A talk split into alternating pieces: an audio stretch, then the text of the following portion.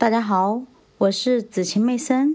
今天我将继续为大家阅读《聪明的投资者》第五章：防御型投资者与普通股投资组合的改变。目前，很多投资者会将其证券投资组合定期送检，以确定其是否具有某种改善的余地。显然，这已成为投资顾问为其客户提供的一项主要服务了。几乎所有的经纪公司都可以提供相关建议，而且无需特别收费，以此来争取其他收费业务。也有一些经纪公司是以收费的方式提供该服务的。我们的防御型投资者。也应当寻求这种改进投资组合的建议，至少每年一次，就像其初次投资时会寻求建议一样。由于他缺乏关于哪些顾问可以信赖的专业知识，因此只能找那些声望最高的机构，否则他很可能会遭到一些二把刀的糊弄。重要的是，他必须向其提请咨询的每一个顾问声明自己要坚持本章开头提出的几项选股原则。需要说明的是，如果一开始选定的股票组合很恰当，就没有必要对其进行频繁或大规模的改变了。美元成本平均法。纽约股票交易所，在推广月度购买计划方面，已付出了相当大的努力。这种计划要求投资者每个月投入同样数额的资金，买进一只或多只股票。它是所谓的美元成本平均法，即定期定额投资法。这种程式化投资法。的一种特例，在始自1949年的股市大幅上涨期间，这种做法的效果相当令人满意，特别是在有效防止投资者在错误的时间大量买入股票方面。路希尔·汤姆林森对这种程式化投资法进行了全面的研究。他以构成道琼斯工业指数成分股为样本，计算了美元成本平均法的效果。他的检测覆盖了二十三个十年期，头一个十年截止于一九二九年，最后一个十年截止于一九五二年。每一项检测都给出了期末或此后五年的利润情况。第二十三个购买期末的平均利润达百分之二十一点五，股息不包括在内。显然，其中有些时期，投资者的股票市值会出现明显下降。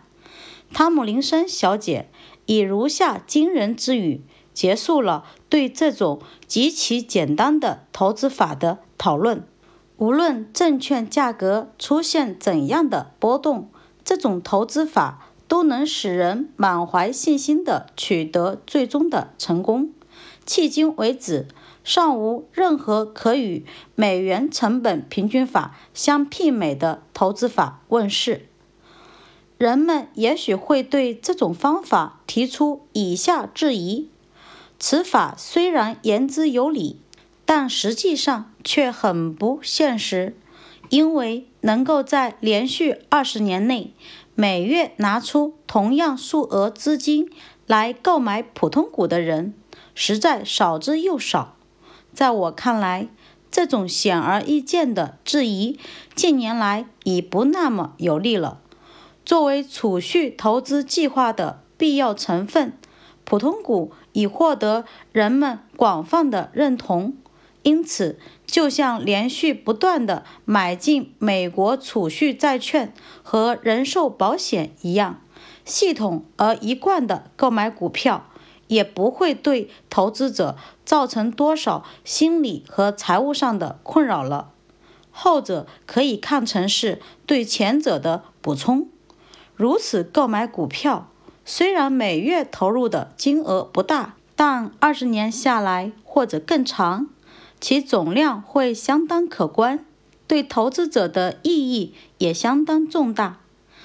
投资者的个人情况，在本章的开头，我们曾简单的提到过资产组合所有者个人的情况。出于下文讨论一般投资策略的需要，我们现在回过头来详细研究这一问题：投资者的个人状况会在多大程度上制约其证券类型的选择？我们给出了三个例子，以此来代表各种不同情况：一，一个拥有二十万美元，以此来养活自己及其子女的寡妇；二，一个正处于职业生涯中期的成功医生，拥有十万美元存款，而且每年还会增加一万美元；三。一个周薪两百美元的年轻人，每年储蓄一千美元。对于那个寡妇来说，单凭其收入来养家糊口十分不易。另一方面，其投资必须采取保守策略，将其资金大致等比例投入美国政府债券和最高级别的普通股，就能够兼顾各个目标。并且符合我们对防御型投资者做出的一般规定，股票投资的比例最高可达百分之七十五，其前提是投资者对此具有足够的心理准备，并且有足够的把握确定其买入的价格不是很高。显然，一九七二年初的股市并不满足这一要求。我们并不排除这个寡妇也有能力成为一名进取型的投资者。此时，她的目标和投资法会有很大的不同。有一件事她是不能去做的，那就是为了赚取一些额外的收入而进行投机性操作，即在缺乏必要的知识和经验。无法确信自己的投资能够取得整体成功的情况下，追求某种利润或高收益。为了维持生计，他最好是每年从自己的本金中获取两千美元，而不要将一半的本金冒险投入到不可靠因而具有投机性的活动中去。那位收入不错的医生。没有寡妇面临的压力和制约，但我们仍然认为他的投资选择也是大致相同。他愿意认真对待投资业务吗？如果他缺乏动力或能力，最好接受做一个防御型投资者的简单角色。他的资金配置与那个典型的寡妇并无二致。他也会面临如何确定股票投资比例的问题。他每年新增存款的投资配置也应该大致采取原先的投资比例。这个医生也许比那位寡妇更乐意成为一名进取型的投资者，而且成功的机会也较大。但它有一个重大的局限性。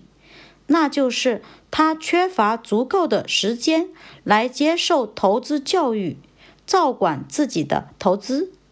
实际上，医务人员在处理证券事务方面的无能是众所周知的，其原因在于他们通常对自己的智力极具信心，且获利之心迫切，而没有认识到。投资的成功需要付出大量的精力和对证券价值做出专业判断。最后，那个每年储蓄一千美元，并且希望逐年有所进展的年轻人，会发现自己面临同样的选择，虽然其理由会有所不同。他的一部分储蓄资金应直接投入一系列债券，由于他本钱太少，不值得为此接受严格的教育和训练，使自己成为一名合格的进取型投资者。因此，采用我们给出的防御型投资者的标准做法，无疑是一种最简单、最合理的策略。在此。我们也不能忽视人性的因素。对于许多聪明但资金有限的年轻人来说，金融投资是一种颇有吸引力的事物。在投资方面，他们希望自己能做到既聪明又有进取性，虽然其收益对于他们来说远不如工资重要。这种态度大有好处。对于一个年轻的投资者来说，及早开始自己的投资教育和实践是很有利的。如果他以进取型投资者的方式进行操作，肯定会犯一些错误，并遭受某种程度的损失。年轻可以承受这些失败，并从中获益。我们奉劝那些初学者。不要把自己的精力和金钱浪费在试图战胜市场上。他们应当对证券的价值加以研究，并以尽可能小额的资金对自己在价格和价值方面的判断进行尝试性检验。这样，我们要再次重申本章开头提出的论断，这就是说。投资者应买入何种证券，以及追求多高的投资回报率，不能以个人的资金多寡为依据，而要看自己在金融方面的能力，其中包括知识、经验和性格等。